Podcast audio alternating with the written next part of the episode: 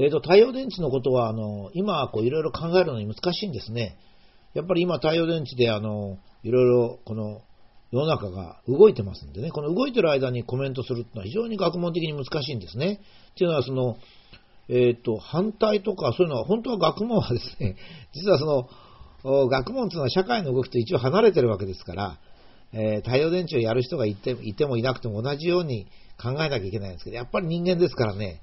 左右されちゃうんですよ。例えば言うときにですね、太陽電池をやってる人の顔が思い浮かんだりしましてね、そして邪念が浮かぶわけですね。えー、だけど、まあ、それをできるだけ振り切って、えー、と、客観的立場からお話をしたいと思うんですが、太陽電池というのはですね、もう実は40年前からものすごく大掛かりに研究してるんです。えー、サンシャイン計画と言いましてですね、まあ、ネドがものすごく金使いました。本当はどのくらい総額使ったかっていうのを、ネドはですね、ネドっていうのはあの通産省の株研究機関ですけどね、発表するべきですよ。それである程度ダメだっていうことで、一回まあ補助金でもつけてやってみるかっていうのがあって、それで一回それもダメでやめて、それでまた今度原発の事故であの浮上したっていう、まあ、非常にこう、紆余曲折した歴史を持ってるわけですね。で、太陽電池がそのくらい大規模に研究してダメだった理由は何かって言いますと、まず一つはあのエネルギーがあの薄いんですよね。私それいつも言うのは、えっ、ー、と、ガスにかけたらラーメンができるのになんで真夏の日向でもラーメンができる、ね、あの、真夏の日向にこう、鍋に水張って、そして置いといてもぬるま湯にはなりますけどね、沸騰しませんよ。さらにそれにラーメンなんか入れたって生煮えになっちゃうんですね。これなぜかっていうと、エネルギー密度って言うんですけども、強さが弱いんですよ。あの、このところでは風力発電、あ水力発電やりますよ。水力発電はやっぱり水落ちる力すっごい強いわけですね。ああいった強い力でないと電力が起こしにくいんですね。例えばあの、火力発電所もですね、ゴミ発電ってダメなんですよ。やっぱ温度が上がんないから。えー、まあそういうことがあってですね、実はその電力を起こすってことは結構大変なんです。で、第2番目にはもちろん変動が大きいんですね。まあ曇りの日があるとか、それから、まあ、寒い日は特に曇りが多いとかですね、それから私の経験では、あの、いろんなところで計算したんですけど、北斜面っていうのはダメなんですよ、やっぱり。えー、わずか北斜面になっただけで太陽の光も発電が非常に悪くなっちゃうんですね。それから、あの、装置が非常に複雑なんです。これは、あの、どうして複雑になるかって言いますと、まず太陽電池では電圧が非常に低いんですよ、1ボルト付近で。ところが、そんなの役に立たないんで、100ボルトにしなきゃいけないと。それから直流でできますんで、これを交流にしなきゃいけない。それから先ほど言いましたように、必要な時には、例えば暖房ですとね、必要な時には太陽はあんまり強くないっていうことでですね、蓄電が必要だってことですね。今は石油火力があるから、太陽電池もある程度はいいんですね。例えば夏の暑い時は使えるとか、そういうのがあるんですけど、一部なんですよね。ですから、もし、まあ、夏の冷房っていうのが何らかの方法で解消しちゃうと、太陽電池ますますダメになっちゃうんですよ。つまり冬の暖房には太陽電池向きませんからね、あんまり。光も弱くて。まあ、そういう問題があるんですね。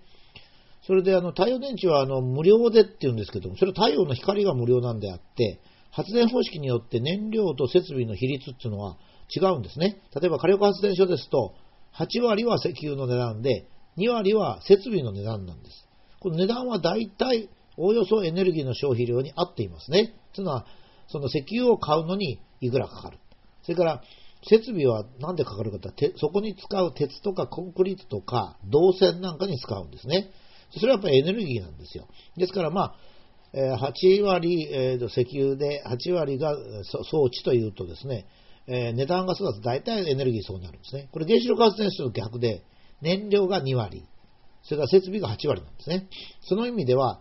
太陽電池はまあ言えばですね、え、燃料が0割、0で設備が10割なんですよ。この何割だからっつっていくらって決まってるわけじゃないんですよ。あのどのくらいエネルギー使うかっていうのは別なんですね。それは比率ですから、比率と絶対に違いますからね。例えば、石油火力は石油が8で、えー、設備が2であると。しかし、キロワットアワーあたり10円でできると。ところが、太陽電池は、えー、燃料は0であると。太陽の光だから。だけど設備が50円かかると。だからキロワットアワーあたり50円かかると。まあ、これはあり得るわけですよ。まあ実際そうなんですけど。だから、えー、無料だからいいんだなんて話はないんですね。もう一つ、あの、ここで水力発電、風力発電でずっと話してきましたけども、太陽光は特にね、自然が使ってるんですよ。もうフルに使ってるわけですね。私がある時に佐世保市で、え、人口24万5千人でしたけども、委託をされて、え太陽電池がどのくらい使えるかって計算しましたら、まあ頑張っても2%、8%ぐらいまでいくと、市の使う電力の8%ぐらいまでいきますと、全動植物が死んじゃうんですよ。なんでかって言いますとね、野生のですよ。なんでかって言いますと、野生の動植物が住んでるようなところに引かなきゃいけないんですよね。もちろんあの屋根ぐらいじゃ全然足りないんですよ。個人住宅の一部ができるっていうぐらいなんですね。そうしますとね、まあ、我々最初、鉄道の道路、線路の横だとか、まあ、道路の側溝だとかも、あらゆるところに、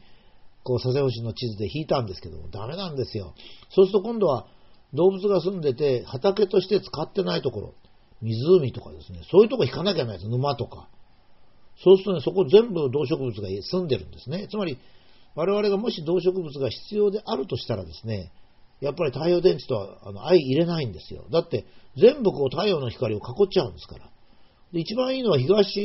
北斜面かなと思って、実はあの山の北斜面にこうや計画してみたら、やっぱりあの木の育ちが悪いところに引こうなんて、そんな思ったんですね。いやだから、ね、木の育ちが悪いってのは太陽が弱いってことなんですね。だからやっぱり太陽電池の出力もダメなんですよ。で、ダメだって引いたらいいじゃないかって、これダメなんですよ。例えば太陽電池が30年かかりますとする。あの30年間1個引いたら発電するとしますとね、30年間でできる電気よりか、えー、それを作る電気が上回っちゃうとダメなんですよね。マイナスになってしまいますから。だから北斜面はマイナスになっちゃうんですよ。で、結局これは引いてもダメだと。別にその北斜面に引くぐらいだったら最初から電気買えばいいと。エネルギーもその方が少ないんだと。まあ、リサイクルと同じようなことになっちゃうんですね。それで結局ダメだったんです。その時の私の印象、今からまあ10年ぐらい前のその研究ですけど、ああ、太陽電池ダメなんだなっていう気が強くしました。もちろんその後研究開発はできてます。一番いけないのが太陽電池がいけないのがね、補助金とかそういうのなんですよ。わからないんですよ。太陽電池の性能がいいのか悪いのか。それから電力会社が太陽電池やらないんですよ。これなんでやらないのかっていうことですけどね、普通に考えたら高いからですね。えー、電力会社、もし太陽電池が無料でいいんだったら、みんなも喜ぶし、電力会社やった方がいいんですけど、やらないんですよ。今少し電力会社やってますけど、これ強制的にやらされてるんですよ。やりたくないんですね、ずっと。だからこれは補助金をやめて、自由に太陽電池のことをやりたいんだったら自由におやりくださいって言ったらですね、これでわかります。それからもう一つはですね、だからなんとか買い取り制度とかああいうのでね、ボロ儲けしようと思ってるんですよ。えー、それからね、もう一つはね、大量生産したら安くなる。いや、この頃ね、